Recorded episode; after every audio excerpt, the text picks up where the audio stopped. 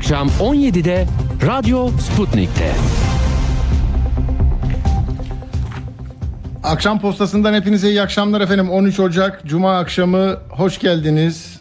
Sefalar getirdiniz. Şimdi biz neden hep hukuk, adalet, vicdan, temel hak ve özgürlükler, adil bir yargılama, ayrımcılık olmayan bir yurttaş, e, eşit yurttaş talebini çok konuşuyoruz ya. Bunu bundan daha iyi anlatan bir şey olmaz. Bakın 2018'de 4,5 yıl önce 24 Haziran 2018 seçimlerinden hemen sonra olağanüstü hali kaldırıyoruz lafıyla o hali şeklen kaldırıldı ama bütün ruhu, bütün anlayışı, bütün o yasakçı, güvenlikçi ve vatandaşını bir e, eziyet cenderesi içinde tutma e, iradesi yasaya zerk edilmişti. Şimdi o yasayı hemen e, muhalefet Anayasa Mahkemesi'ne götürmüştü. Olmaz böyle şey. Yani yasalarda kanun hükmünde kararname ile muazzam değişiklik yapılıyor, özgürlükler gidiyor diye e, o günden bu yana dört buçuk yıldır bunu değerlendiriyorlar. Sonunda iptaller geldi. Bugün Alican Uludağ son zamanların en iyi yüksek yargı muhabiri. Onun özel haberi. Tabii daha detaylarını e, şeyde sitesinde de göreceğiz AYM'nin ama arkadaşlar inanılmaz özgürlükçü bir kararlar manzumesiyle karşı karşıyayız. Bu Türkiye'de olmuş. Dört buçuk yıl önce insanların pasaportlarına el konulmuş. Bulundukları yerden ihraç edilmişler. 150 bin kişi atılmışlar. KHK'lılar diyoruz ya işte. İçinde bunların 5 bin 6 bin akademisyen var.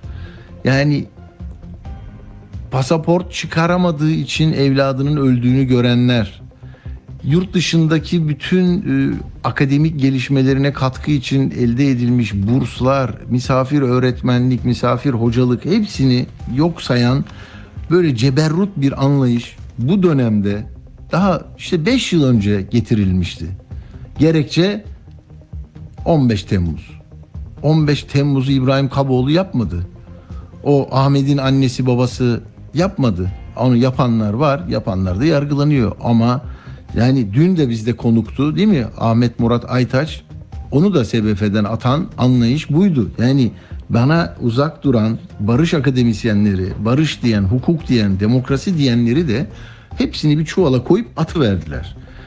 Ee, işte AYM geçenlerde bir de hani dedi ya ya ileride suç olacağına dair hiçbir emaresi olmayan bir yapının içinde gidip de e, bir şeye toplantıya katıldı diye bir adama örgüt cezası verilir mi dedi. Bunlar iyi şeyler. Bak normalleşme iyi bir şey. Çünkü o yüzden bunları verebilen yer kapatılsın diyorlar. Anladınız mı? Bir cinayetin aydınlanmasını istemeyenler ana ve insanların yolda yürüyerek taleplerini demokratik işleyiş içinde barışçıl yollarla dile getirmesini istemeyenler AYM kapatılsın diyor. TTB kapatılsın diyor. Bunun arkasında ideolojik şeyler aramaya çalışmayın tamam mı? Yani şu hayır tek ses olacak. Bunlar aykırı sesler yapıyorlar. Dolayısıyla tek gidecekleri yer AYM. AYM de işte onun için kapatılsın dendi ya bu ülkede. İçişleri Bakanı meydan okudu. Sen korumalarla gidiyorsun gel bakalım dedi. Yürütme bunları ne yürütüyorsun dedi. İyi ki içlerinde hiçbirisi yok ki 20 yıl önce Ahmet Necdet Sezer tarafından atansın. Hepsi Gül ve Erdoğan tarafından atanmış ama ne olursa olsun orada korunaklı bir yerdeler ve kendileri böyle e, kararlar verebiliyorlar. Şimdi bakın hızlı gideceğim çünkü bu buradan mağdur olmuş İbrahim Kaboğlu'nu tam saat 10 geçe bağlıyoruz arkadaşlar. 10 geçe. Cumhuriyet Halk Partisi milletvekili, anayasa hukuku profesörü ve e, KHK ile atılmış bir isim. Şimdi bakın e, neler e, ortadan kalktı. Türk Silahlı Kuvvetleri, Emniyet Genel Müdürlüğü, Dışişleri Bakanlığı kadrolarından ihraç edenler görevi iade edildiğinde bir merkezde toplanıyordu. Bu iptal edildi. Emekli asker ve polis şeflerin rütbelerinin sökülmesi yargı kararı olmaksızın bu iptal edildi. Sonra e, neler var bakın e, askeri birlik komutanı askeri kurum amirine ne vermişlerdi biliyor musunuz? Askeri bölgede suç ceza hakimi olmadan önleme araması yapma izni iptal edildi. Sonra üst araçlar, özel kağıtlar, eşya arayabilecekti askerler özel durumlarda. Özel askeri mahkeme mahallelerde özel kanun hükümleri saklı kalmak üzere bunlar. Jandarma, sahil güvenlik komutanları yetki iptal edildi. Askeri mahallelere girmek çıkmak isteyenlerin üstlerinin duyarlı kapıdan kapının ikaz vermesi halinde elle aranacağı iptal edildi. Valiye bir tek valiye özel yetki verilmişti burada. Hani Emasya diye de konuşuluyordu. O iptal edilmedi. Ona da AYM Başkanı Zühtü Aslan ve 5 üye itiraz etmiş. Ama işte 8'e 6 geçmiş galiba öyle anlıyorum. Neyse gösteri yürüyüşü ve toplantılarda gece 24'ten sonra kapalı yerde toplantı olmaz. iptal edildi. E, MIT'e bilgi soruyorsunuz ya bağlayabiliyoruz değil mi arkadaşlar tam 10 geçe. Evet. E, MIT'e bilgi edinmeden bilgi soruyorsunuz değil mi? Yasaktı. Onu da iptal ettiler. Soracaksınız MIT'e. O da kendi kurallarına göre verir. Anayasa Mahkemesi ayrıca seferberlik ve savaş hali kanununa şunu vermişlerdi. E, bölgede e, komutan gerekli gördüğü takdirde askeri mahkemelerde suç örgütlülüğüne karışanları e, yargılayabilecekti. Bu da iptal oldu ya. Askeri mahkeme Türkiye şimdi AKP'nin ilk yıllarında hani askerlerin sivil mahkemede yargılanması meselesini zar zor halletmişti. Büyük kıyamet koptu. Ama burada yeniden sivilleri askeri mahkemede yargılatacak düzenlemeler vardı. İyi ki e, böyle oldu. İptal edilmiş. Askeri mahkemede e, sivil asker ayrımı yapmadan yargılama olur mu demiş böyle. Sonunda e, dosya üzerinden tutukluluk incelemesi yapılıyordu 30 günde bir. Bu iptal edildi. Onun dışında e, işte Milli Güvenlik Kurulu bir, bir konuda güvenliğe, milli güvenliğe karşı faaliyette bulunduğuna karar verirse onların bütün üyelerini, mensubiyetini e, şey yapacaktı. Silah ruhsatlarını iptal edecekti. O da ne demek diyor? Milli Güvenlik Kurulu üyeliği, mensubiyeti ibaresi anayasaya aykırı bulmuş. Akademisyenlere sürgün vardı görevden alınanlara. Onların iade kararlarına rağmen başka yerlere sürülüyordu. Bu da iptal edilmiş. Pasaportlar vardı. Pasaportlarınızı alıyorlardı. Sayın Kabaoğlu da şimdi konuk bize bağlantı mı sağlandı mı? Ee, Sayın Kabaoğlu'nun da aynı derdi vardı. Ben gördüm. Yani o dönemde haber de yapmıştık zaten. Ee, inanılmaz bir şey. Yani dört buçuk yıl sonra Türkiye örtülü bir o halden iyi ki Anayasa Mahkemesi var dedirten bir kararla çıktı. Şimdi hocamız da hemen hattımızda. Sayın Kabaoğlu hoş geldiniz.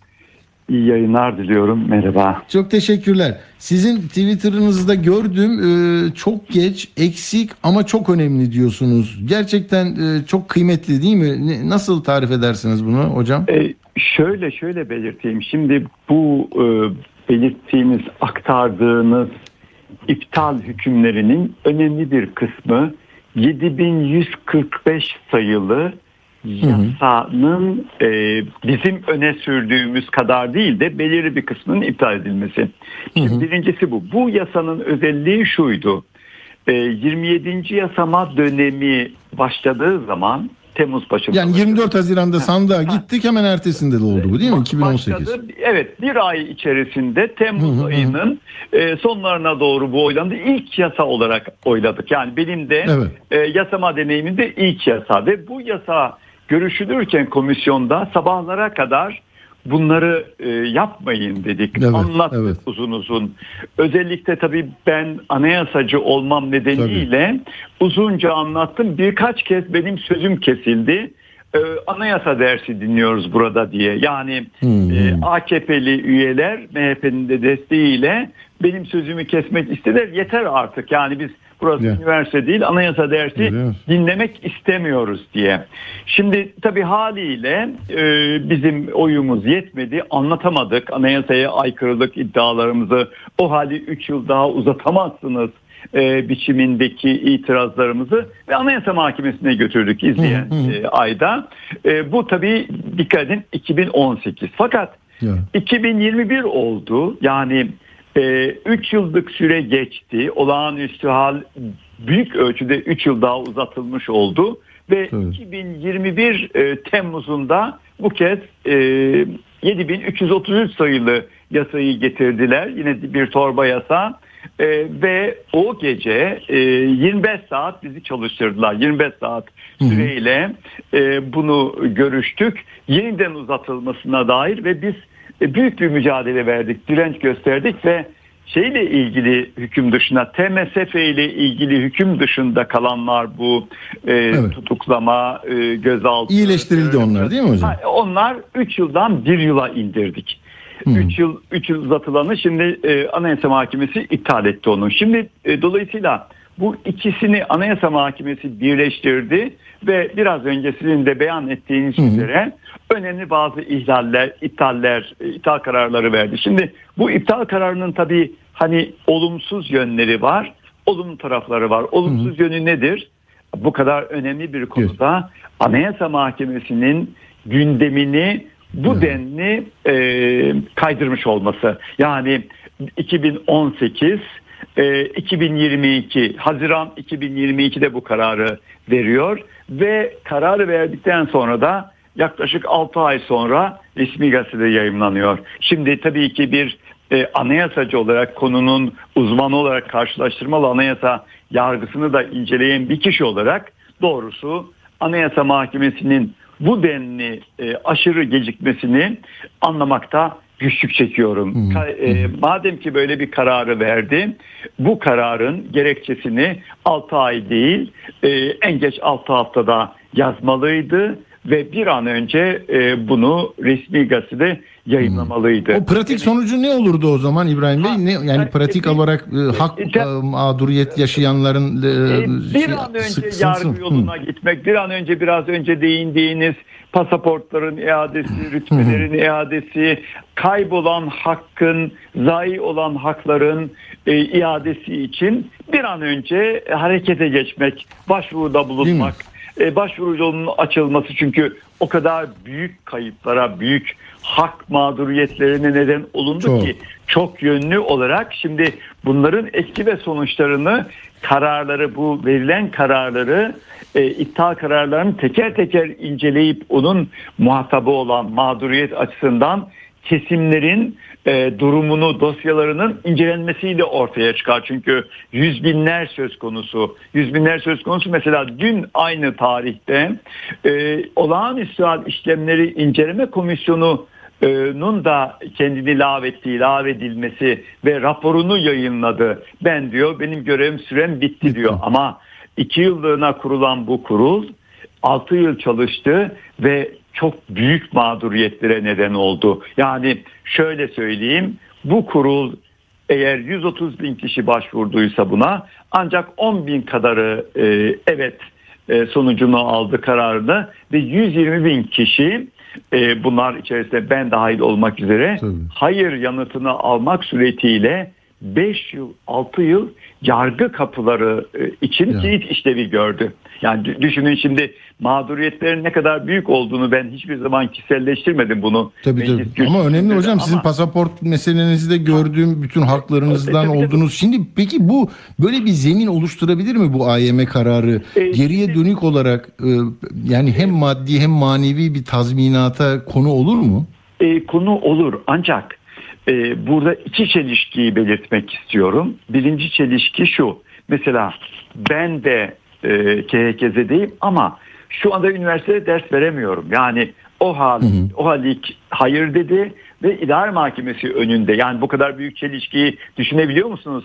Evet. Mecliste görev yapıyorsunuz ve üniversitelerle ilgili bir yasanın oylanması ya da reddedilmesi konusunda belirleyici olabilecek konumdasınız. Yani yasa koyuyorsunuz ama evet. koyduğunuz yasanın uygulandığı üniversitede ders veremiyorsunuz. Neden bunu söyledim? Kişiselleştirmek için değil. Eğer benim durumum böyleyse 5 yıllık parlamenter olarak da henüz aşamamışsam bu mağduriyetler zincirini vay on binlerin haline yani ya. e, sesi çıkmayan, işte öğretmen olan, kamu görevlisi olan, e, genel olarak Türkiye bütününe yayılmış olan Bu PTZ'lerin vay haline. Şimdi... Tabii hocam çok özür dilerim. Mesela kanser hastası 8 yaşındaki Ahmet Ataç var. Bunu kamuoyu çok biliyor yakından takip etmişti. 2020'de yani pasaport verilmediği için tedavisiyle ilgili anne Zekiye Ataç refakat edemedi.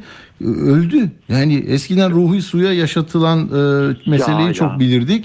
Aynı evet. şeyler tekrar etti. Yani bunların e, hukuk içinde yeri olmadığını vicdan sahibi herkes anlıyor da hani bu AYM kararı biraz daha hani caydırıcı bir yanı olsun da insanlara böyle muameleler olmasın diye başka kararlara e, vesile olur mu? Ben biraz orasındayım. Ha, güzel. Zaten ikinci çelişkiyi belirtecektim. Şöyle ki olması gerekir. Yani şu hmm. anda yaptığımız gibi sizin duyarlılık göstererek e, böyle bir program hmm. e, ayırmanız gibi bunun medyada e, çok iyi işlenmesi gerekiyor. Bizlerin de sürekli bu konuda bilgi akışını sağlamamız gerekiyor. Hmm. Şöyle ki çelişki şurada. Şimdi 5 ayrı yasa çıkardılar. E, hmm. ve 2016'dan 2020'ye kadar 21'e kadar 5-6 yasada bu mağduriyete neden olan işte Cumhurbaşkanı, Başbakan, bakanlar ve idari e, sorumlular e, sorumluluktan bağışık tutuldu. Yani hmm. siz e, aldığınız karar hukuka aykırı da olsa cezai, hmm. hukuki, mali ve idari sorumluluğunuz yoktur dendi. İşte bunlar, Kenan Evren'e de öyle demişlerdi hocam geçici 15. maddede. Öyle, öyle demişlerdi ama hiç değilse Kenan Evren bu kadar büyük mağduriyetler zinciri yaratmamış. Yani şöyle olmuştu. Hatır, ha, bilmiyorum hatırlar mısınız? Tabii. Ee, 1989'da Danıştay İştihadı Birleştirme e, kararı verdi ve 1402 sayılı evet. yönetim kanunu ile örneğin hani benim de mensup olduğum ihraç üniversitelerden edilenler, evet. ihraç edilenler geri döndü. Şimdi ya. düşünün e, bırakın ne olmuş oldu demek ki 5-6 yıl içerisinde büyük ölçüde Toparlı. onarıldı. Ama evet. şimdi bu şeyden sonra o halin bitişinden sonra 6 yıl geçti. Fakat mahkeme kapılarına ancak şimdi gidilebiliyor. Peki mahkeme kapılarına nasıl gidiliyor? Mesela Anayasa Mahkemesi barış akademisyenleri için ifade özgürlüğü dedi. Barış evet. akademisyenlerinin teker teker e, ağır ceza mahkemeleri e, akladı. Ama şimdi gelin görün ki olağanüstü hal işlemleri inceleme komisyonu hayır dedi. O kararlar beni bağlamaz dedi. Ve ne kadar keyfi olmuyor mu o zaman hukuk içinde tamamen, değil mi? Yer... Tamamen, tamamen keyfi. Yani Ankara'da e, başkentin göbeğinde fiili olarak ya. sanki 5-6 yıl süreyle bir suç örgütü görev yaptı. Ve ne oldu biliyor musunuz? Şimdi idare mahkemesine başvurular başladı. Haliyle o halik 5 yıl 6 yıl sonra verdiği red kararlarına karşı İdare Mahkemesi e, Ankara Özel Yetkili İdare Mahkemesi Anayasa Mahkemesi kararını ve Ağır Ceza Mahkemeleri kararlarını e, dikkate almak yerine Emniyet Genel Müdürlüğü terörle mücadele daire başkanlığından alınan bir yazılı belgeyi kararının dayanağı olarak yapmaya başladı. Ya. Kullanmaya başladı. Şimdi bu nedir? Bu aslında e, Cumhur İttifakı'nın e, olağanüstü hali e, sürekli kılma iradesinin yargıya yansımış biçimidir. İşte evet. bu nedenle bu engelleri aşmak için bu kararı e, çok soğukkanlı bir biçimde e, incelememiz gerekiyor. Anayasa Mahkemesi kararını ve e, bu uygulamalarla e, çelişen yönleri yani hmm. bu karar doğrultusunda bu uygulamalardan e, dönüşü sağlayan ögeleri, unsurları e, saptayıp e, mahkemelere hmm. sunmamız gerekiyor. Tamam. İdari Bu bir kilometre taşı. O manada bir kilometre taşı olacak değil mi Sayın Kaboğlu? Aynen aynen öyle olacak. Çünkü öyle açık aykırılıklar var ki mesela hani Anayasa Mahkemesi'nden son yıllarda bilindiği gibi e, tamamen siyasal sahiplerle üyeler atandı. Yani sanki evet. adamına iş bulma kurumu gibi Anayasa Mahkemesi algılandı ve o şekilde gönderildi. Bir uzman yokmuş gibi anayasa hukukunu bilen Türkiye'de uzman yokmuş gibi siyasi yandaşlar atandı. Fakat bazı iptal kararları e, bu biraz önce saydığınız kararların bir kısmı oy birliğiyle verildi. Yani o kadar açık, bariz, aşikar anayasaya aykırılık söz konusu evet. ki e, bir tür hani siyasal sahiplerle atanmış olan üyeler bile e, o yönde iptal yönünde e, iradelerini e, kullanmış bulunuyor. Ben de ona vurgu yaptım hocam. Yani Gül ve Erdoğan'ın atadığı üyeler artık yani ve e, burada çıkıyor değil mi bu karar? Bu da önemli. A- aynen öyle. Aynen öyle. Tabii ki hani iptal edilmeyen e, maddeler çok önemli maddeler reddedilenler bir kısmında özellikle Zühtü Aslan gibi Engin muhalefeti var. gibi Yusuf Şeyh Hakemet gibi zaten üç akademisyen var. E, bunlar gibi dörtlü beşli muhalefet şehirleri de var.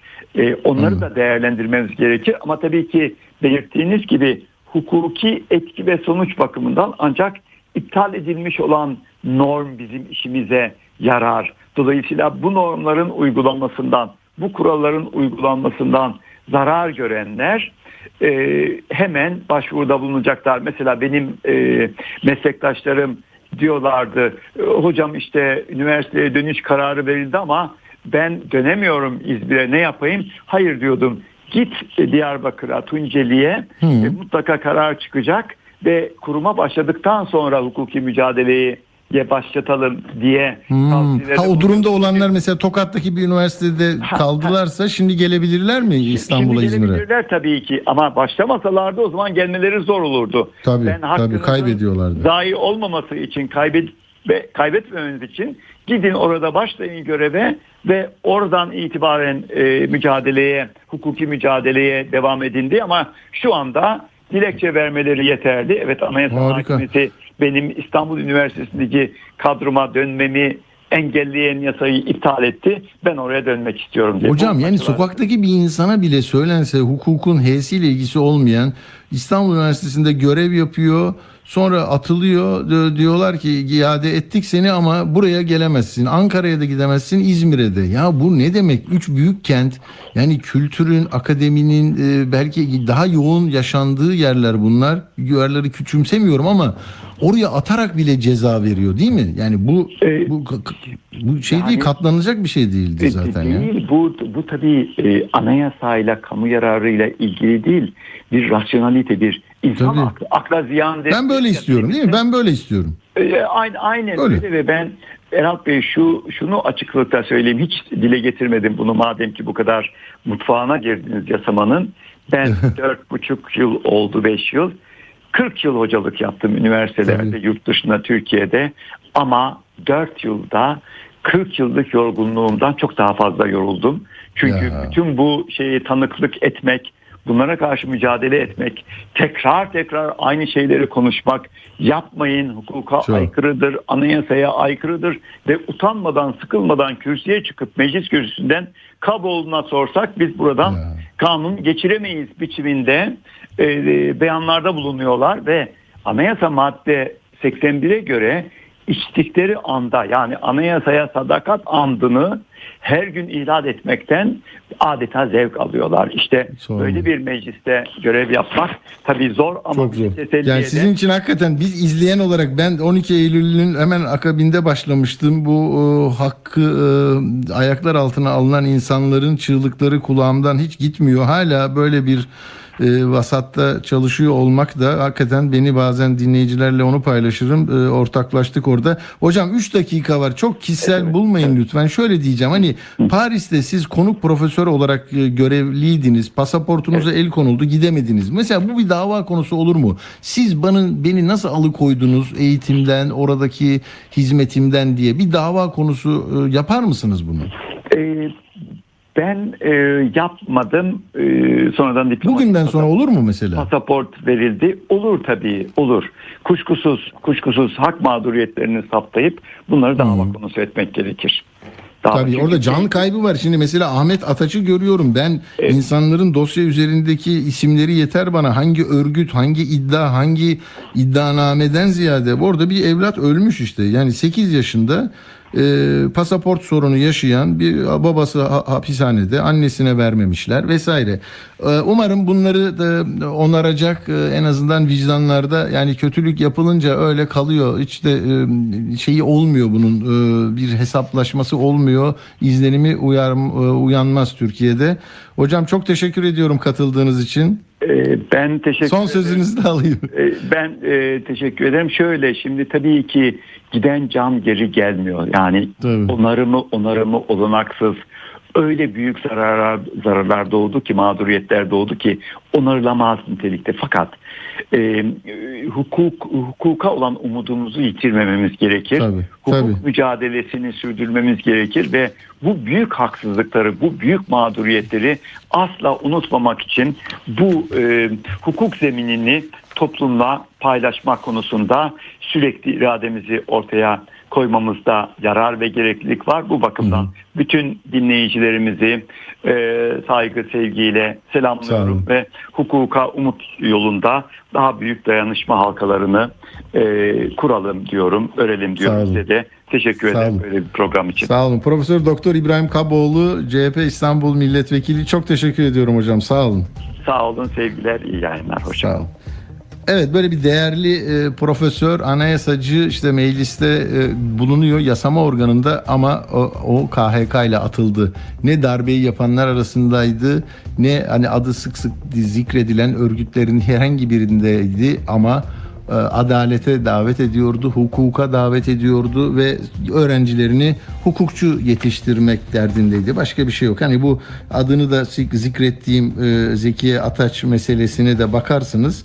2018 20 Şubat'ta gözaltına alınıyor baba. Sonra anne ortada çocuğu hasta Almanya'ya götürecek. Refakat edemiyor ve iki sene sonra e, kemik kanserinden evlat öldüğünde anne pasaportu elinde gidememiş oluyordu. Bakın bir de burada Doktor Cenk Yiğiter e, o da e, şöyle demişti avukat olamazsın hani KHK'lı ya avukat olamazsın avukatlık izni vermiyorlar. Üniversitede ders verdirtmiyorlar ekmeğini çalışamıyorsun bir yere giremiyorsun ekmeğini çıkaramıyorsun Başka bir üniversitede zaten diyor ki şöyle diyor bakın avukat olamazsın. Başka bir üniversitede zaten çalışamazsın. Öğrenci olamazsın. E o zaman bırakın beni gideyim yurt dışına bir şey yapayım. Yurt dışına da çıkamazsın. Resmen açık cezaevindeyiz bu anlamda diyor Cenk Yiğiter. Böyle böyle yani hukuk arayanlar işte bunlara sonra bilmem neci kilmem neci bıcıcı bucucu bir şeyler deyip deyip yani anayasa mahkemesinde kapatsak ne güzel olur bunlarla ne uğraşıyoruz diye değil mi? E, geçer gider. Yo Hanife Avcı'nın mesela apoletleri söküldü. E, Sabri Uzun'un bu da var burada. Diyor ki hayır diyor yargı kararı olmadan böyle bir şey yapamazsın diyor. İşte böyle. E, umarım buradan iyi bir şey çıkar. Türkiye 2023'te yani 100. yılında nelerle uğraşıyor? Yok askeri mahkemede siviller yargılanacak. Yani bu hallere gelmiş e, bir e, şey vardı, tablo vardı. Umarım AYM'nin bu kararı e, yerinde e, bir sonuç doğurur. Evet şimdi küçücük bir ara hemen e, çok önemli yine bir akademisyen Profesör Selçuk Şirin'le konuşacağız. Yeni kitabını çok önemli. Radyo Sputnik 5 merkezden karasal yayında. İstanbul 97.8, Ankara 96.2, İzmir 91, Bursa 101.4, Kocaeli 90.2. Karasal yayınlarımızın olmadığı yerlerde tr.sputniknews.com adresinden iOS ya da Android mobil cihazınızdan Sputnik News uygulamasını indirerek dinleyebilirsiniz. Radyo Sputnik. Anlatılmayanları anlatıyoruz. Evet efendim e, Profesör İbrahim Kaboğlu'ndan sonra şimdi de Profesör Selçuk Şirin Türkiye'nin yetiştirdiği e, zihinler bunlar. Çok önemli e, mesajlarıyla Türkiye'ye hukuku, eğitimi, e, bireylerin e, birbiriyle olan ilişkilerinde de e, asgari e, şeyi e, ne diyeyim özeni göstermelerini hep sağlık verirler. E, hocam hoş geldiniz Sayın Şirin. Hoş bulduk. İyi yayınlar diliyorum. Sağ olun. Şimdi sizin bu e, daha önceki eğitim eksenli kitaplarınızı e, biliyoruz, röportajlarınızı biliyoruz. Bu kez ya adalet ya sefalet e, yaşanabilir Türkiye için 7 mesele 7 reçete diyorsunuz. Birkaç röportajınızı da okudum hocam. Gerçekten bu, bu meseleye sizi motive eden, yoğunlaştıran, memleket meselesini tarif etmeye iten acaba bu gençlerin ortaya çıkardığı e, şey miydi? Olumsuz e, görünüm müydü? Onu merak ettim. E, doğru doğru fark etmişsem gençlerdeki umutsuzluk. E, Türkiye'yi dolaşıyorum, gençlerle konuşuyorum, ebeveynlerle konuşuyorum. Çocuklarını dert eden genç ebeveynler var. Yeni bir kuşak ebeveyn geliyor ve bunların en büyük derdi çocuğum yetiştiği zaman 18 yaşına geldiği zaman nasıl bir Türkiye'de evet. yaşayacak? Gençler de biliyorsunuz yüzde 50, 60, 70 oranında değişik araştırmalarda ben artık bu ülkede yaşamak istemiyorum diyor. Herkesin derdi yurt dışına gitmek. Bütün bunlar tabii gençler e, gidişatın e, aynasıdır diyorum ben hep. Yani gidişata hmm. bakıyorlar.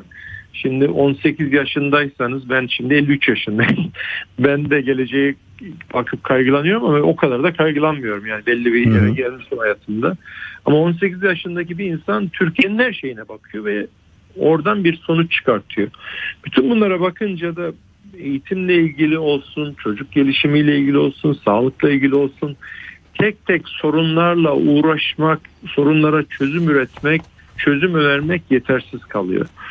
Meselelere daha sistematik bakmamız gerekiyor diye yaklaşık iki yıl önce bir e, şimdi dönüp geriye baktığımda e, belki de yanlış olabilecek bir karar verdim ve dedim ki ben tek kitapta Türkiye'nin bütün meselelerini ele alacağım ve bunlara çözüm önereceğim.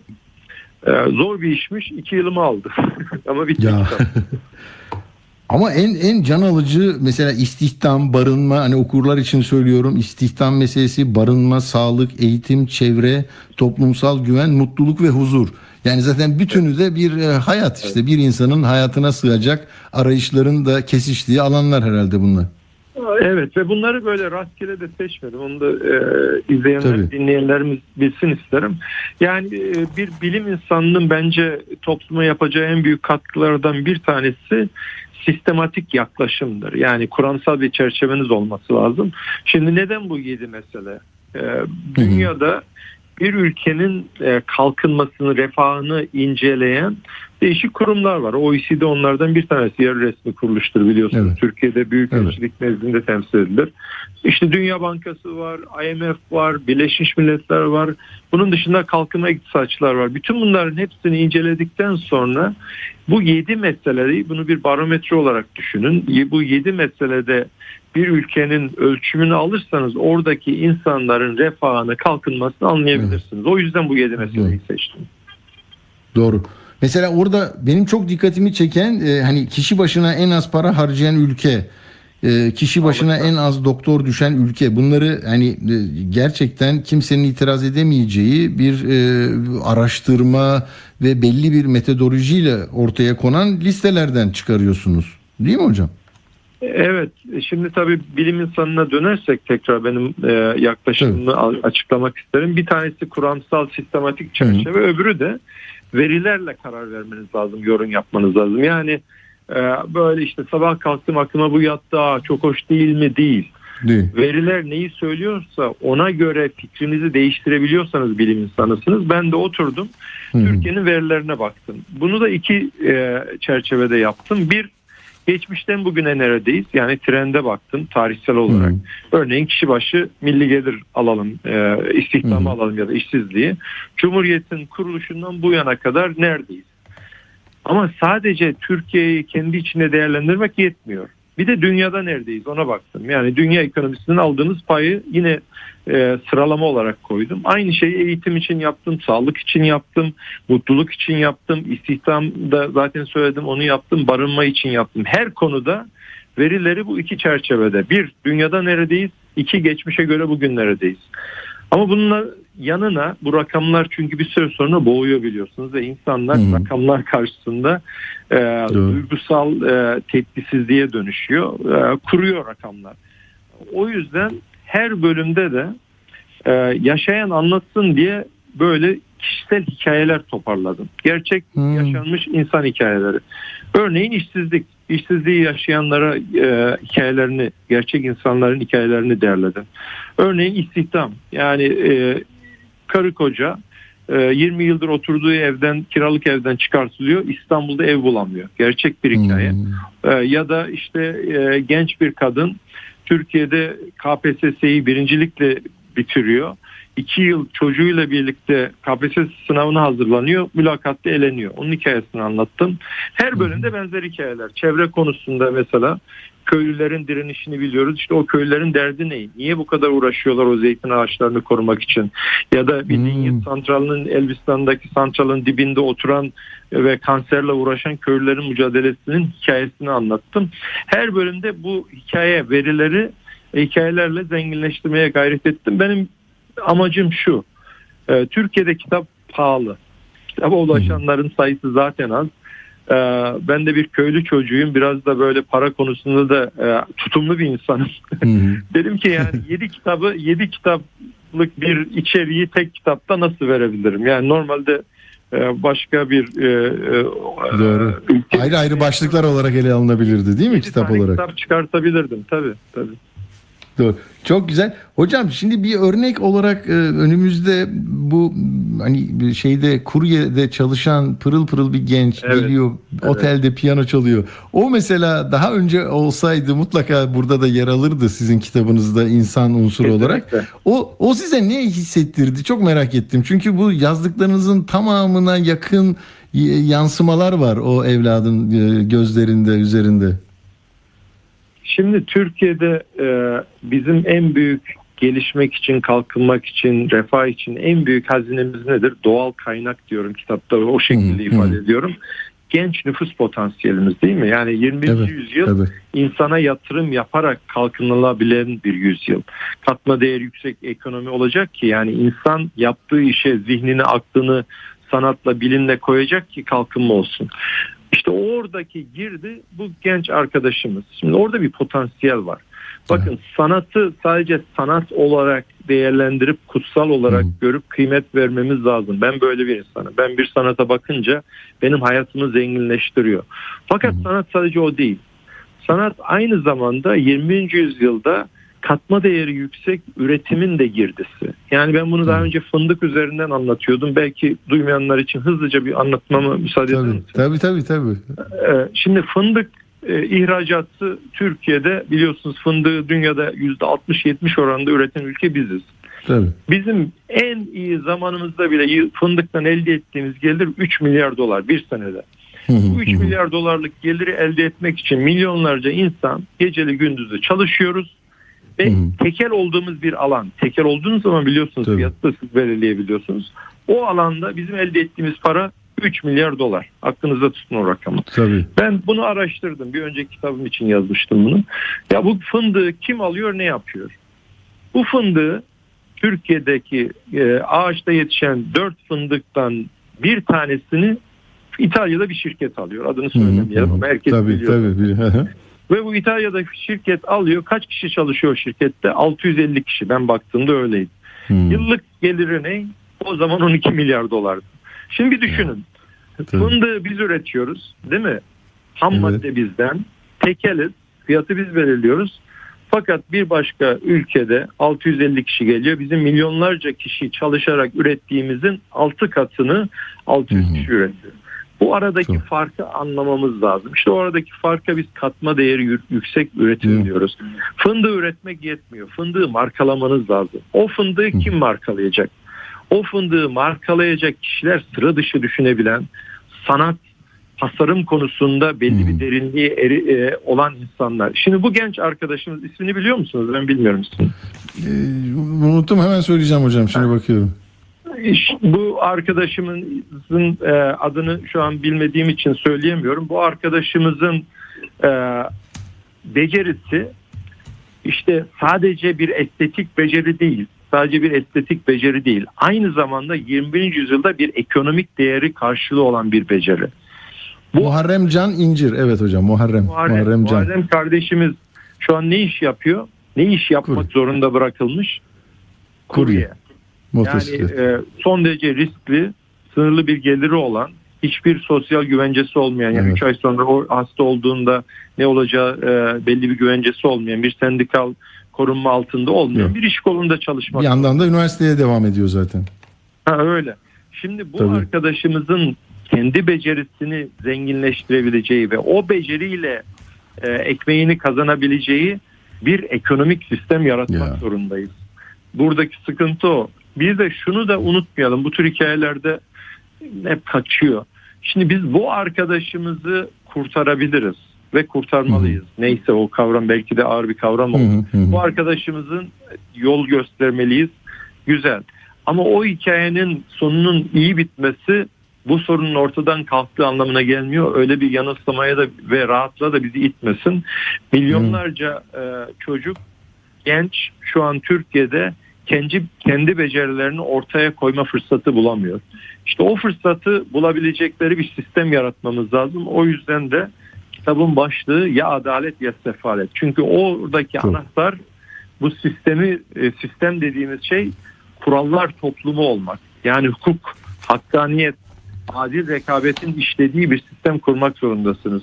Ama onu kurmasanız ne olur? İşte böyle arada kahramanlık hikayesi yazarsınız. Ama ya. kurtardık, onu kurtardık.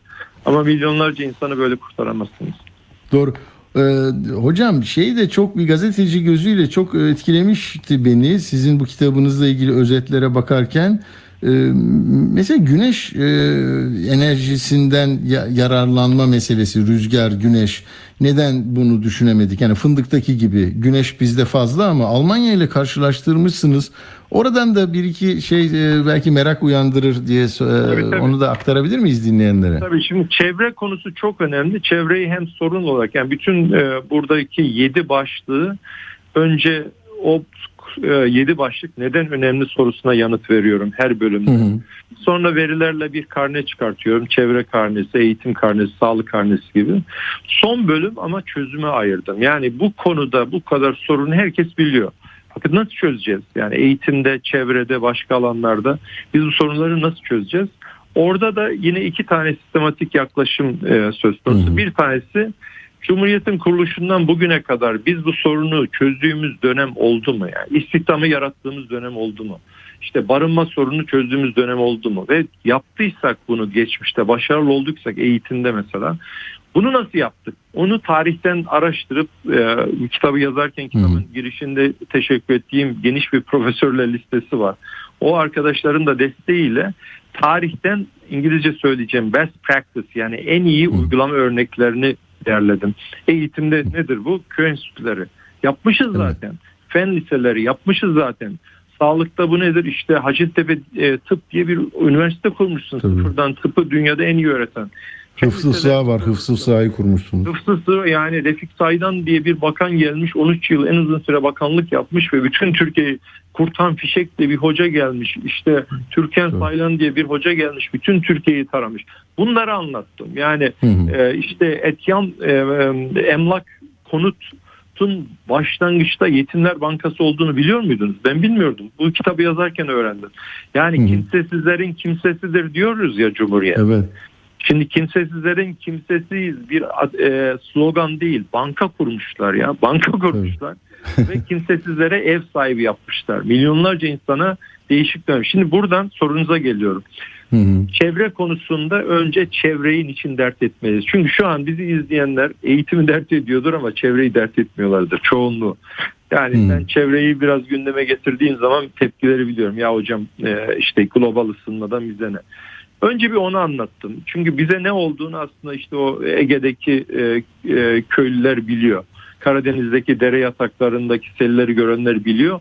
Ama Türkiye'nin uyanması lazım. Bizde bu kadar çok orman yanıyorsa bunun tek sebebi işte o günah keçileri olamaz. Bunun e, Avustralya'da bütün bir e, e, kontinent diyeceğim. Ne diyoruz? E, kıta e, 6 ay yandı.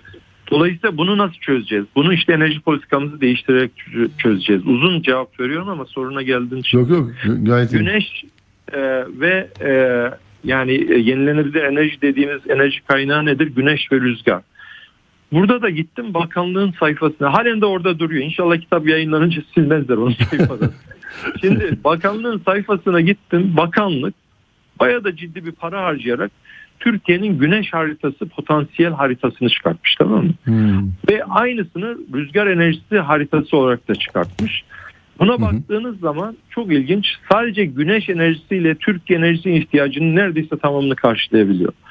Ve o enerji haritasına bakıyorsunuz orada diyor ki bir tek diyor kuzey e, e, Karadeniz'de yani Do Kuzeydoğu Karadeniz'de yani Rize, Artvin dolaylarında diyelim e, biz güneş enerjisinden yararlanamayız diyor ve bunların birimleri var. Şimdi çok tekniğe girmeyeyim ama Tabii. diyelim ki yüzlerinden basitleştirerek söylüyorum. Şimdi oradaki rakamı aldım merak ettim yani. Yani bizim en az güneş alan yeri aldım ya Almanya'da bu ne kadar güneş var. Şimdi Almanya'ya gittiyseniz orada güneş yok yani. Tabii tabii. Bizde iki kadar yok. Baktım Almanya ortalaması bizim şeyden daha düşük biliyor musunuz? Bizim en düşük olduğumuz ve bakanlığın burada güneş enerjisi üretilmez dediği yerden Doğu Karadeniz gibi. aynen. Peki Almanya bizim kadar ne kadar üretiyor diye baktım güneş enerjisi. Bizden 10 kat fazla üretiyor. Ya. Ya bu nasıl olur? Yani bu nasıl olur? Bakın hocam hep o fındık meselesine geliyor işte değil mi? Yani o aynen. örnek. Yani aynen işte bilim insanlarına kıymet vermezseniz, sanatçılara kıymet vermezseniz, onları böyle eften püften e, meselelerden dolayı hırpalarsanız ne olur? Ya onlar üretimden, e, ekonomiden çekilirler. Bir kısmı işte ev genci Evet. oluyor. O konuya giremedik. O da önemli bir konu.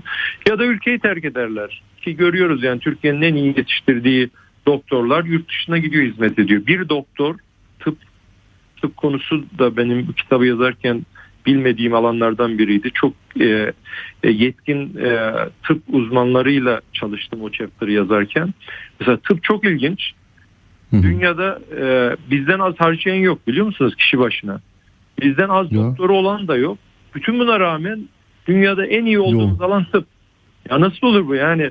Mucizeler başarmışız haberimiz yok. Yani tıpta Türkiye bu kadar az parayla, bu kadar az kaynakla, bu kadar az doktorla, bu kadar az hemşireyle Bir de çok yoğun hasta e, müracaatı var değil mi? Dakikada dakikalarla Aynen. ölçülebilecek yoğunluk var.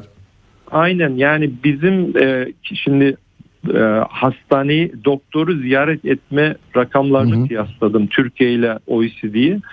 Biz en yüksek noktadayız biliyor musunuz yani? Evet, o kadar evet, çok doktora onu- gidiyoruz ki mesela Almanlar bizim kadar gitmiyor doktora. Hadi. Hele acili Ama- de söylerler hocam değil mi? Acile de çok gidermişiz biz mesela. Ama bütün bunlara rağmen şimdi bakıyorsunuz Hı hı. bu kadar sınırlı kaynakla bu kadar iyi sonuçlar alınmış. Ortalama yaşam seviyesi 20 yılda neredeyse 25 yıl Ya. artmış Türkiye'de. Çocuk ölümleri azalmış. Her şey çok iyi ya. Bunun görünce diyorsunuz ki ya Türkiye'deki sağlık çalışanlarına bizim yani madalya vermemiz lazım, ödüllendirmemiz lazım. Yani bunları el üstüne tutmamız lazım. Bunlar bir mucizeye imza atmışlar. Doktorlar, hemşireler, ebeler, sağlık teknisyenleri. Biz bunlara nasıl teşekkür ediyoruz? Ya. Yurt Yani dışına gidiyorlar giderse gitsin diyoruz. Te- Türk Tabipler Birliği ile mm, uğraşıyoruz. Hakikaten öyle. Hocam çok güzel aktı röportaj. Dinleyenlerden de yazanlar var. Teşekkür ediyorlar. Bir o ev genci meselesine dokunmasak olmaz. Ee, İsterseniz bir son 5 dakikayı da öyle e, değerlendirelim. Ya bu istihdam bahsinde tabii o konuya girdim. Ya bu ev Hı hı. genci şu demek ne işte ne okulda ne kursta ne bir hı. işte sanatta sporda olmayan yani hiçbir şey yapmayan e, buna e, atıl gençler deniyor da ben o kavramı sevmediğim için yani insan Hı. atıl diye diye e, ev genci kavramını kullanıyorum. Bunlar böyle bir grup var. Bütün dünyada var bu. Ama Hı hı. Türkiye'de bunun sayısı 5-6 milyonu buluyor. Her üç gençten biri yani 15-29 yaş arasındaki her üç gençten biri ne işte ne okulda ne kursta ne sporda ne sanatta evde oturuyor bomboş. Ev genci Evet. diyorum ben buna. Ev genci. Hı hı. Yani 6 milyon. Bu 6 milyon ne demek biliyor musunuz? Norveç nüfusundan daha fazla bir nüfus bu ya. Hı hı. Ve bu gençleri biz eğitmişiz. Bunların çoğu üniversite mezunu, üniversitede okumuşlar. Çoğu kadın yani Türkiye'de e, eğitimli işsiz kadın oranı Avrupa'nın neredeyse iki katı. Ve bunlar bizim geleceğimizin sigortası. Yani bu kadar eğitiyoruz, bu kadar yetiştiriyoruz. Tam istihdama katılacağı noktaya geliyor. İşte orada diyoruz biz kimi tanıyorsun? Torpilin var mı? Bilmem ne. Ne oluyor? Ya yurt dışına gidiyorlar. Eğer İngilizce biliyorlarsa, ilişkileri varsa e, e, yurt dışına gidiyorlar. Önemli bir kısmı gidiyor. Yani becerileri yurt dışında para edecekler. Biraz daha çok gidiyor bilgisayar mühendisleri, yazılımcılar vesaire. Ya da evlerine çekiliyorlar. Evlerine çekilmeleri demek bu insanların istihdama bundan sonra girmeyecekler anlamına geliyor. Ve şunu unutmayın demografik olarak Türkiye nüfusu giderek yaşlanıyor.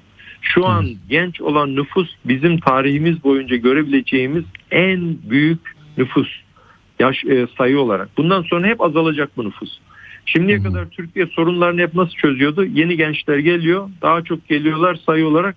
Onlar çözecek. Borçlanıyoruz. Ha, gençler çözecek. İşte eğitimde sorun var. Yenilerini daha iyi eğitiriz. Bundan sonra bunu diyemeyeceğiz. Çünkü yenileri gelmiyor. Ve yaşlananlara kim bakacak? O da ayrı bir sorun. Yani şu an yaşlılara gençler çalışarak bakıyor.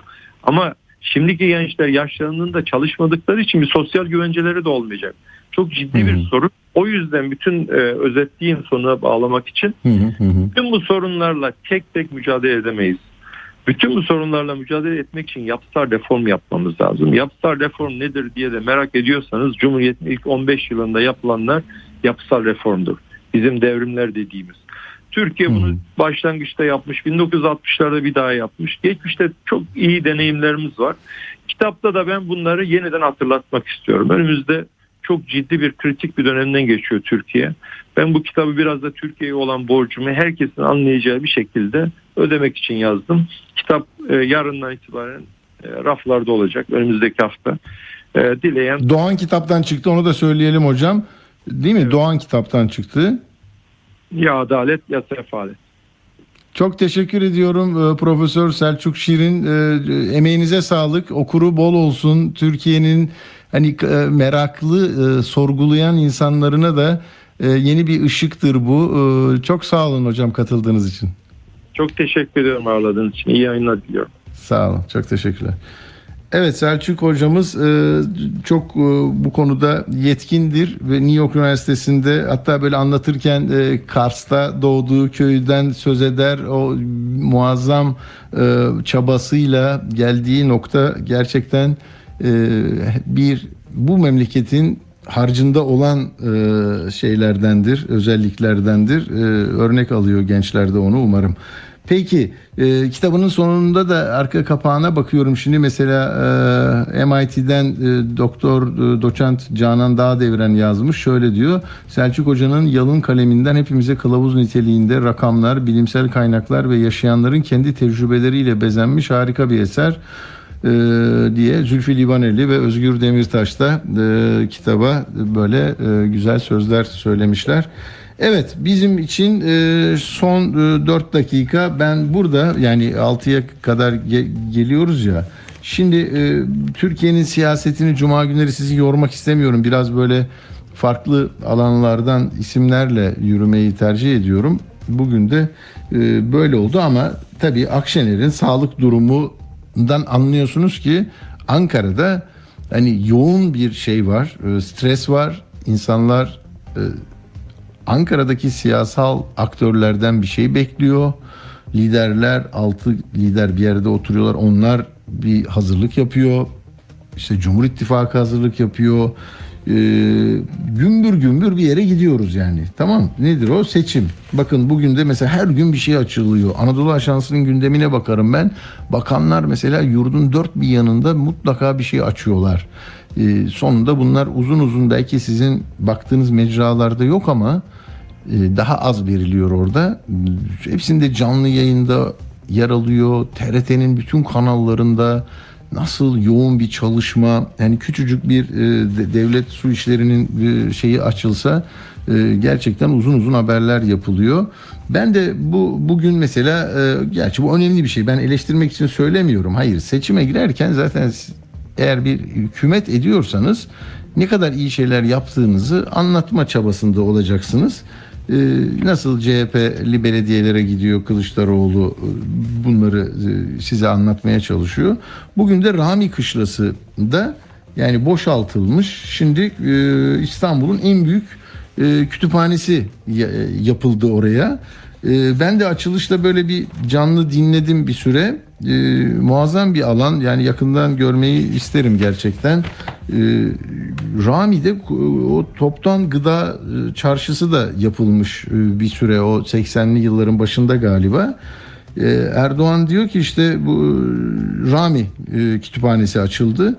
Diyor ki bu gıda çarşısına dönüştürüldüğünde ben burada peynir, sucuk, pastırma sattım diyor. Çok iyi biliyorum diyor. Top da oynadım burada diyor. Çünkü görüntülerine bakın hakikaten çok esaslı bir yer. 250 yıllık bir bina. İşte 1828'de e, Osmanlı e, Rus Savaşı'nı yönetirken e, kurmay heyet buradan yönetmiş savaşı. Sonra 2. Dünya Savaşı'nda da o amaçlarla kullanıldığını biliyoruz. Neyse çok büyük 220 dönümlük alan içinde e, 4250 kişi oturma kapasiteli. Şimdi 2 milyon kitap var deniyor. E, orada e, ben İngiltere'den de örnek verdi bir hoca televizyonların birinde. Orada dedi 14 milyon kitap var galiba. Dedi yavaş yavaş oraya çıkartırız biz de bunu. İşte British e, İngiliz, İngiliz kütüphanesi British Library diyorlar. E, ben oraya da geçenlerde gittim. Onu şimdi bu Ramiye'de gideyim ikisini birden sonra size değerlendiririm inşallah.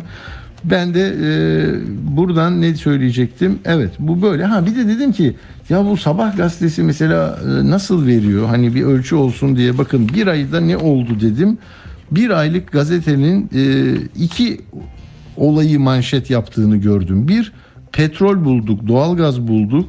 E, dörtte e, dörtte biri bu. Dörtte üçü de EYT, e, asgari ücret ve zamlar. Bakın birkaç tane söyleyeyim mi? 13 Aralık. Doğalgazdan sonra petrol müjdesi. Ertesi gün EYT sonu konusu bu ay bitiyor. Ertesi gün EYT asgari ücret kalmayacak 2023'e. E, Ertesi gün doğalgazda küresel merkez. Ertesi gün asgari ücrette müjde.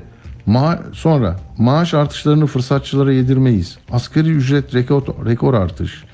Sevindirdi. Karadeniz gazında yeni müjde. EYT'liye emeklilik müjdesi. Davullu zurnalı EYT bayramı. Bunlar her günün manşeti. İhracatta tarihi rekor. O gün hani 100 milyar e, dış ticaret açığı vermiştik. 254 milyar. Memur emekliye sürpriz zam %30. Köprü otoyola zam yok. Esnafa 150 milyar liralık destek. Ekonomiye 250 milyarlık rekor destek. Yani böyle görüyorsunuz muazzam bu. Budur işte seçime giderken bunlar olacak. Siz de oy vereceksiniz. Ara sıra da bakarsınız işte ne, ne kadar ilerlediğimize, gazlarımızın ne olduğuna, ara gazın ne olduğuna bakın yani. Hadi bakalım görüşeceğiz abi.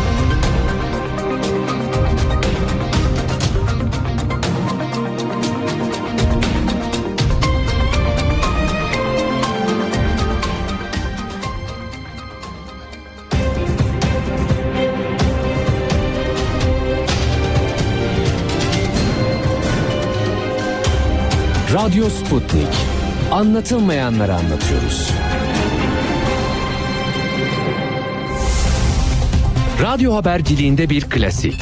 Sorulmayanı soran, haberin peşini bırakmayan tarzıyla bir marka. Atilla Güner'le Akşam Postası, gündeme damga vuran konu ve konuklarla hafta içi her akşam 17'de Radyo Sputnik'te. Evet efendim haftanın son günü Uğur Koçbaş'la beraberiz. Uğur'a önce bir ekonomiden böyle girelim dedim bakalım Türk lirası ne oluyormuş ne ediyormuş. Bugün hiç ekonomiden bahsetmedik hep sabahı okuduk. Uğur evet sen ona baktın galiba. Merhaba evet. hoş geldin. Merhaba hoş bulduk. Ne olmuş Türk lirası yükselmiş mi? Çok yükselmiş evet. yani kur korumalı mevduata rağmen bu zorunlu döviz döviz satışı getirilmesine rağmen hatta hmm. vatandaşların bu döviz döviz talebini hatta e, ithalat ihracatçıların döviz talebini sınırlayan politikalara rağmen en fazla değer kaybına uğrayan para birimleri içinde TL e, dünyada üçüncü. Birinci Arjantin yüzde hmm. 69 dolara karşı değer kaybında. Mısır lirası yüzde 57, Türk lirası yüzde 35.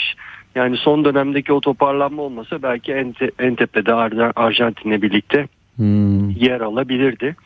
Yani sadece dolara karşı değil euroya karşı %36 değer kaybetmiş bir yıl içinde sterline karşı %26 Çin yuanına karşı %29 Japon yenine karşı %23 değer kaybetmiş. Savaştaki Rusya'nın e, rublesine karşı %55 değer kaybetmiş. Ukrayna'nın grivnasına karşı %4 değer kaybetmiş.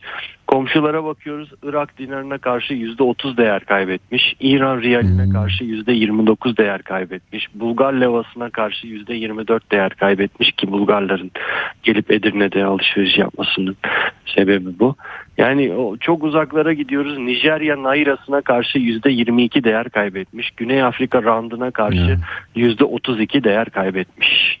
Yani TL'nin iç hmm. hali içleri. 2021'e baktım ben orada da %44 değer kaybetmişiz dolar karşısında. Yani 44'ten 35'e bak daha iyiye gidiyoruz yani. Olur evet. öyle gidiyorsun ama. Yani 35 güzel. 100 lira 35 lirası gitmiş. Geçen 2021'de 100 liranın 44 lirası gitmiş. Ee, olur toparlarız ya. Gidiyor işte. Başka bir şey ama bu dediğin gibi küçük e, işte Bulgaristan'dan geliyorlar. Belki e, şeyden Gürcistan'dan da biz oradan telefon almaya gidiyoruz ama onlar da her şeyi almaya geliyorlardır. Çünkü Evet. onların da değeri artıyor. Evet. Yani değer kazandığımız bir para birimi gözükmüyor burada. Peki. Onun dışında bir- neler var sende? Zaman Ee, şimdi tabii bu İsveç meselesi çok gündem oldu bugün. Hmm. Ee, çünkü e, İsveç ile Finlandiya NATO'ya üye olacaklar. Türkiye'nin e, onaylamasını bekliyorlar. Artık biraz zor olacak o iş galiba. Çünkü İsveç'in başkenti Stockholm'de PKK'lılar bu Stockholm Hmm. Belediyesi'nin karşısında Erdoğan'ın maketini ayaklarından astı. Bunun da videosunu çekip sosyal medyada da paylaştılar. Ee, onun üzerine tabii kıyamet koptu. Şimdi İsveç Başbakanı telaşlandı. Ee, dedi ki e, sabotaj, NATO üyeliği başvurumuza karşı sabotaj olarak tasarlandığını söyleyebilirim. İsveç'in güvenliği için tehlikeli bir durum diyor. Burada önde gelen iki siyasetçimiz Olof Palme'den bahsediyor. Suikaste kurban gitti İsveç'te diyor. Bu ülkenin demokratik yolda seçilmiş liderlerine karşı sahte biçimde infazın gerçekleştirilmesi çok ciddi bir durum. Çok ciddiye alıyoruz bunu dedi. İsveç Dışişleri Bakanı iğrençliktir dedi. Ama tabii bu açıklamalar Ankara'yı hiç tatmin etmedi.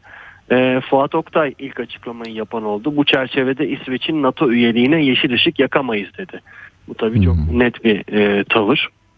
İsveç Meclis Başkanı Norlen'in Türkiye ziyareti Şentop tarafından iptal edildi. Ki bu o, iptal şu anda İsveç basınında manşetlerde. Ee, az önce de Dışişleri Bakanı Çavuşoğlu İtalyan Dışişleri Bakanı ile birlikte ortak basın toplantısında bu meseleyle ilgili konuştu. Bu eylem şehrin merkezinde belediyenin hemen önünde herkesin gözü önünde gerçekleşti. İsveç'in sorumluluğu var buradan kaçamazlar hele hele kınayarak hiç kaçamazlar dedi. Hmm. Ee, Bekir Bozdağ da e, alçakça saldırıyı lanetliyorum. Bu Türkiye ve Türk milletine saldırıdır. Bu terör eylemine müsaade eden İsveç hükümetini de kınıyorum dedi. E, muhalefetten de aslında e, tepki var bu işe. Özgür Özel de bir açıklama yaptı. E, bu provokasyonu şiddetle kınıyoruz.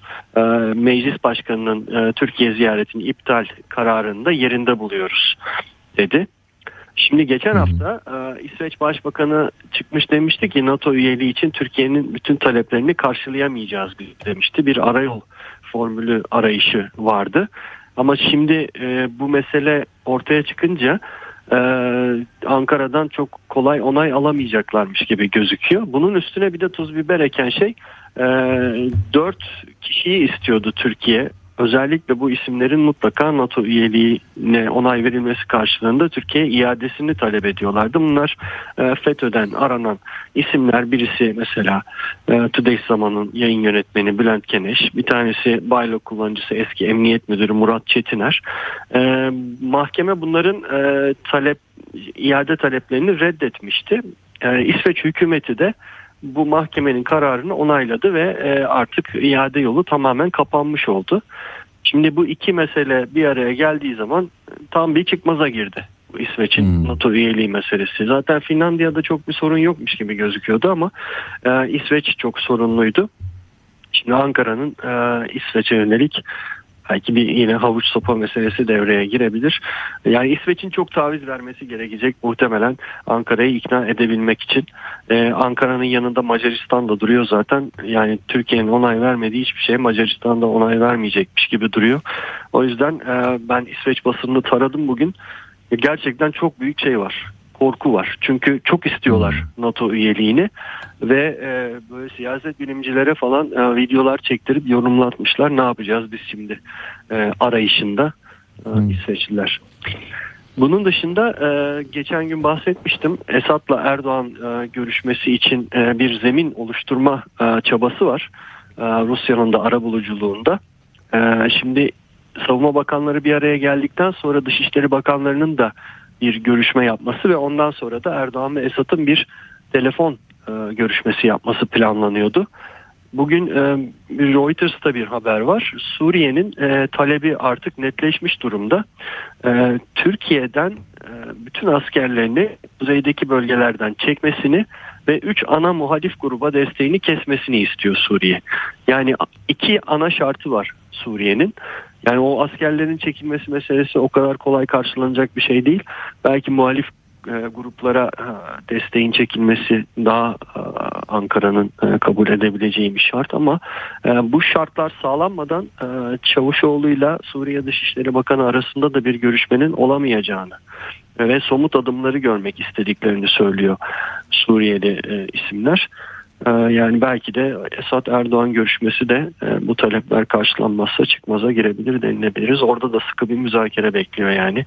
E, İsveç, Suriye her her tarafta şey var. Hı hı. Ee, bir de şu ee, Cuma günü güzel bir haberle bitir ya biraz esprili. Öyle yapacağım işte. Tam tam bu cümleyle girecektim. Ben de Cuma gününe yakın bir haberle bitireceğim.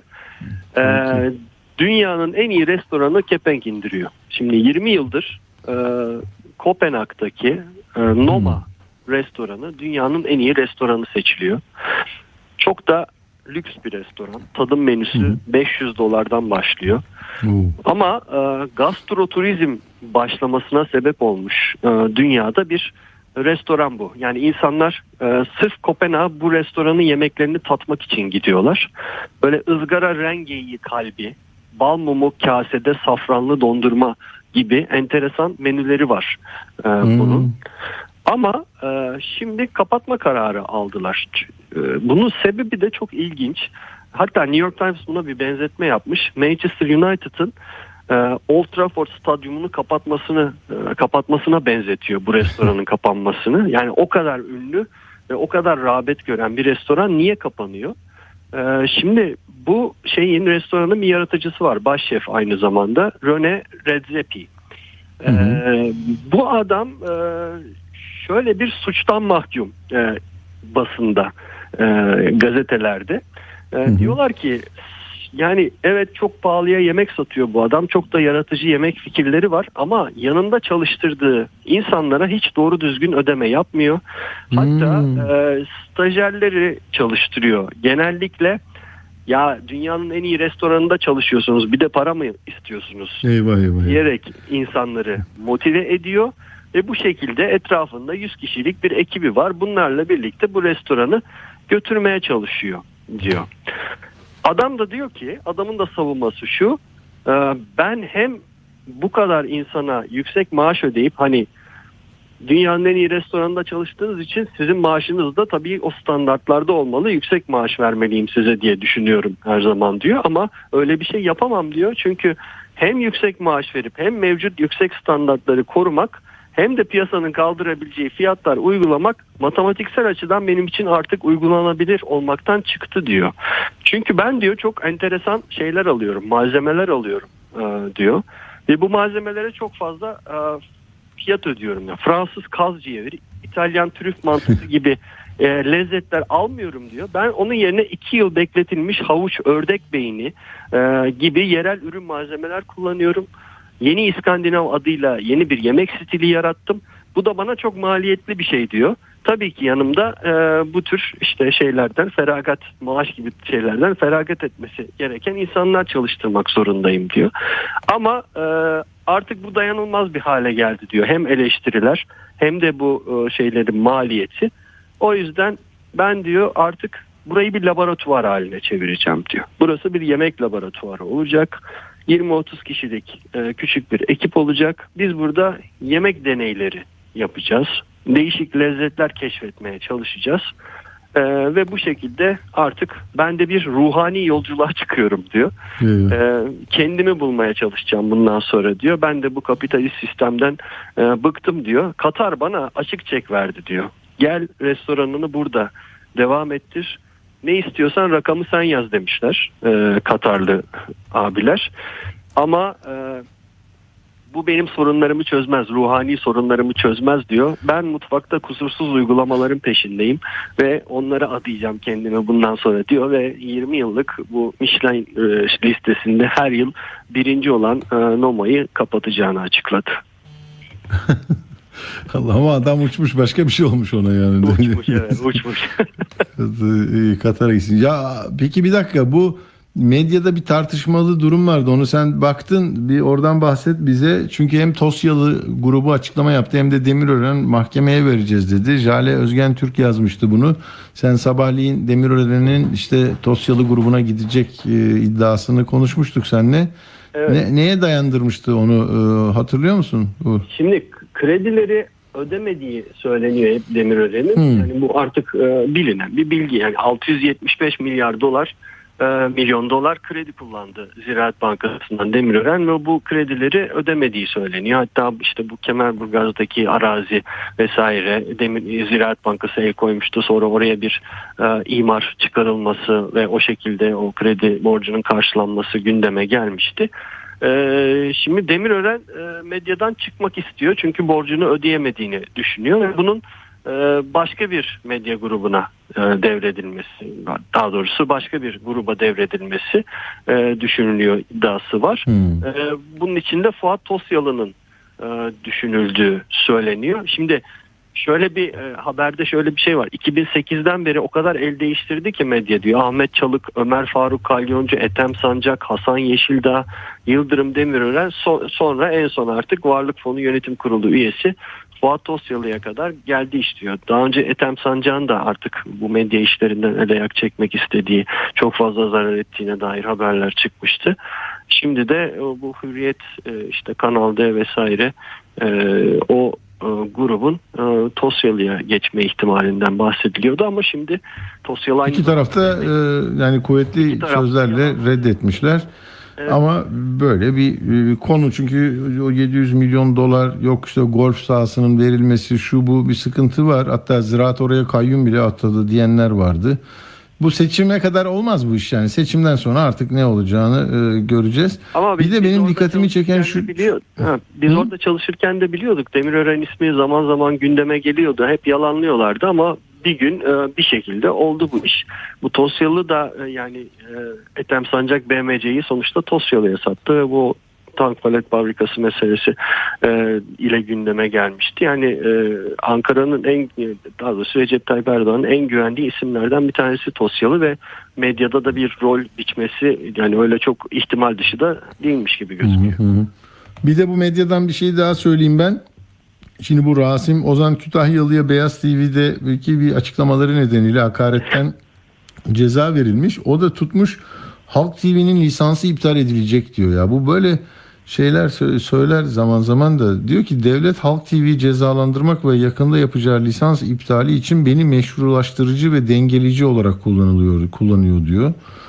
Yani e, bu kadar milyonlarca lira ceza kesildikten sonra bir de lisans iptali ben ihtimal vermiyorum. Yani bu kadar ön hazırlıklarını bu lafla yapmış oluyorlar ama Umarım böyle bir e, aklında bile olmaz yani kimsenin. Yani televizyonları kapatarak e, hiçbir yere varılmaz. Yani seçim olmaz ki öyle bir şey yani. Neyse bakalım daha neler göreceğiz. Uğur o zaman biz e, iyi bir hafta sonu, sonu diliyorum. Hem sana hem de dinleyenlerimize. Nutuk'la devam ediyoruz. Mehtap Kepenek'in e, seslendirdiği e, Nutuk'un bu bölümünü dinleyeceğiz. Burhan Çaçan'a da Allah rahmet eylesin 62 yaşında Türk halk e, müziğinin değil mi e, tanınan bir ismiydi. Kalp krizi geçirmiş 62 yaşında aramızdan ayrıldı. Bugün de toprağa verilmiş. Ee, onun da yakınlarına başsağlığı diliyoruz ve sizi Cumhuriyet'in 100. yılında yine Nutuk'tan bir bölümle baş başa bırakıyoruz. Hepinize iyi bir hafta sonu diliyoruz efendim. Görüşmek üzere. Cumhuriyet 100 yaşında. Daha zamanda daha büyük işler başaracağız. Bu işlerin en büyük temeli Türk kahramanlığı ve yüksek Türk kültürü olan Türkiye Cumhuriyeti'dir. Cumhuriyet 100 yaşında. Milli Teşkilat'ın kurulması ve milletin uyarılması. Bir hafta kadar Samsun'da ve 25 Mayıs'tan 12 Haziran'a kadar Havza'da kaldıktan sonra Amasya'ya gittim. Bu süre içinde bütün yurtta milli teşkilat kurulması gereğini bir genelgeyle bütün komutanlara ve sivil idare amirlerine bildirdim. Dikkate değer bir noktadır ki İzmir'in Onun arkasından da Manisa ve Aydın'ın işgaliyle yapılan saldırı ve zulümler hakkında millet daha aydınlanmamış, milli varlığa vurulan bu korkunç darbeye karşı açıktan açığa herhangi bir tepki ve şikayet gösterilmemişti. Milletin bu haksız darbe karşısında sessiz ve hareketsiz kalması elbette kendi lehine yorumlanamazdı. Onun için milleti uyarıp harekete getirmek gerekirdi. Bu maksatla 28 Mayıs 1919 tarihinde valilere ve bağımsız mutasarrıflıklara Erzurum'da 15. Kolordu, Ankara'da 20. Kolordu ve Diyarbakır'da 13. Kolordu komutanlıklarına, Konya'da ordu müfettişliğine şu yolda birer genelge gönderdim.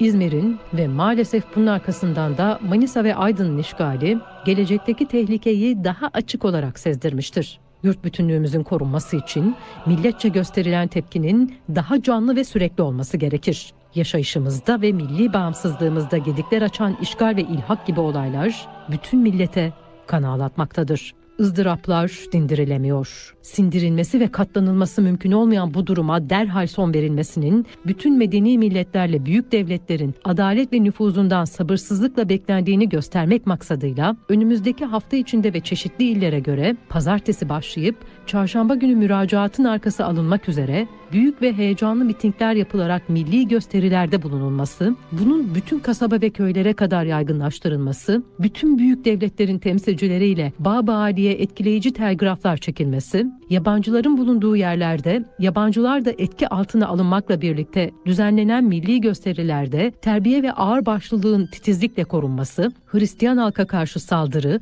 gösteri ve düşmanlık gibi tavır ve davranışlardan sakınılması zaruridir. Yüksek şahsiyetinizin bu konularda duyarlı ve etkili bulunmaları dolayısıyla işin iyi idare edileceğine ve başarıya ulaşacağına bendenizin tam bir güveni vardır. Sonuçtan haberdar buyurulmamı rica ederim. Mitingler ve milli gösteriler Verdiğim bu talimat üzerine her yerde gösteri toplantıları yapılmaya başlandı. Yalnız sınırlı birkaç yerde bazı yersiz korkularla kararsızlığa düşüldüğü anlaşılmıştır. Örnek olarak 15. Kolordu Komutanı'nın Trabzon hakkında gönderdiği 9 Haziran 1919 tarihli şifreden miting sırasında Rumların uygunsuz davranışlarda bulunabilecekleri hiç yoktan bir olay çıkarabileceği düşüncesiyle mitinge karar verilmişken bu kararın uygulanmadığı, mitingi düzenleyen heyetin toplantısında İstrati ve Polidis'in de hazır bulunduğu anlaşılıyordu. Trabzon, Karadeniz kıyısında ve önemli bir merkez olduğundan orada milli teşebbüs ve faaliyetler konusunda gösterilen kararsızlık ve Yunanlılar aleyhinde milli gösteriler yapılması görüşmelerinde İstrati ve Polidis efendileri de bulundurmak gibi teşebbüsün ciddiyetsizliğine delil sayılacak gevşeklikler, elbette İstanbul ve düşmanlar için pek değerli sayılacak belirtilerdir. Verdiğim talimattaki esasları kötüye kullanacak kadar ustalık gösterenler de oldu. Verdiğim talimattaki esasları kötüye kullanacak kadar ustalık gösterenler de oldu. Söz gelişi Sinop'a yeni atanan bir mutasarrıf orada yapılan gösterileri kendisi yönetiyor ve miting kararlarını kendisi yazıp halka imza ettirdiğini söylüyor ve bize de bir örneğini gönderiyor. Bu zatın zavallı halka gürültü patırtı arasında imza ettirdiği uzun yazılar içinde şu satırlar gizleniyordu. Türkler ilerleyip gelişemedi. Avrupa medeniyet esaslarını kabul edemedi ve benimseyemediyse bu da şimdiye kadar iyi bir yönetime kavuşamamış olmasından ileri gelmiştir. Türk milleti ancak kendi padişahının saltanat ve hakimiyeti altında olmak şartıyla Avrupa'nın himaye ve kontrolü altında kurulacak bir yönetim şekliyle yaşayabilir.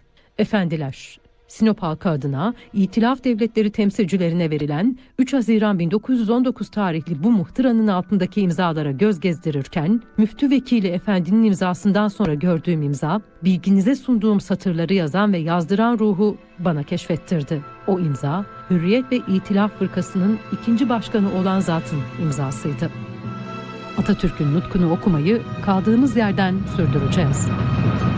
Cumhuriyet 100 yaşında.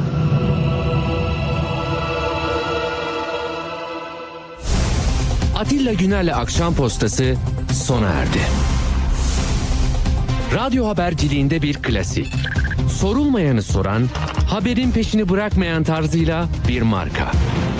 Atilla Güner'le Akşam Postası gündeme damga vuran konu ve konuklarla hafta içi her akşam 17'de Radyo Sputnik'te.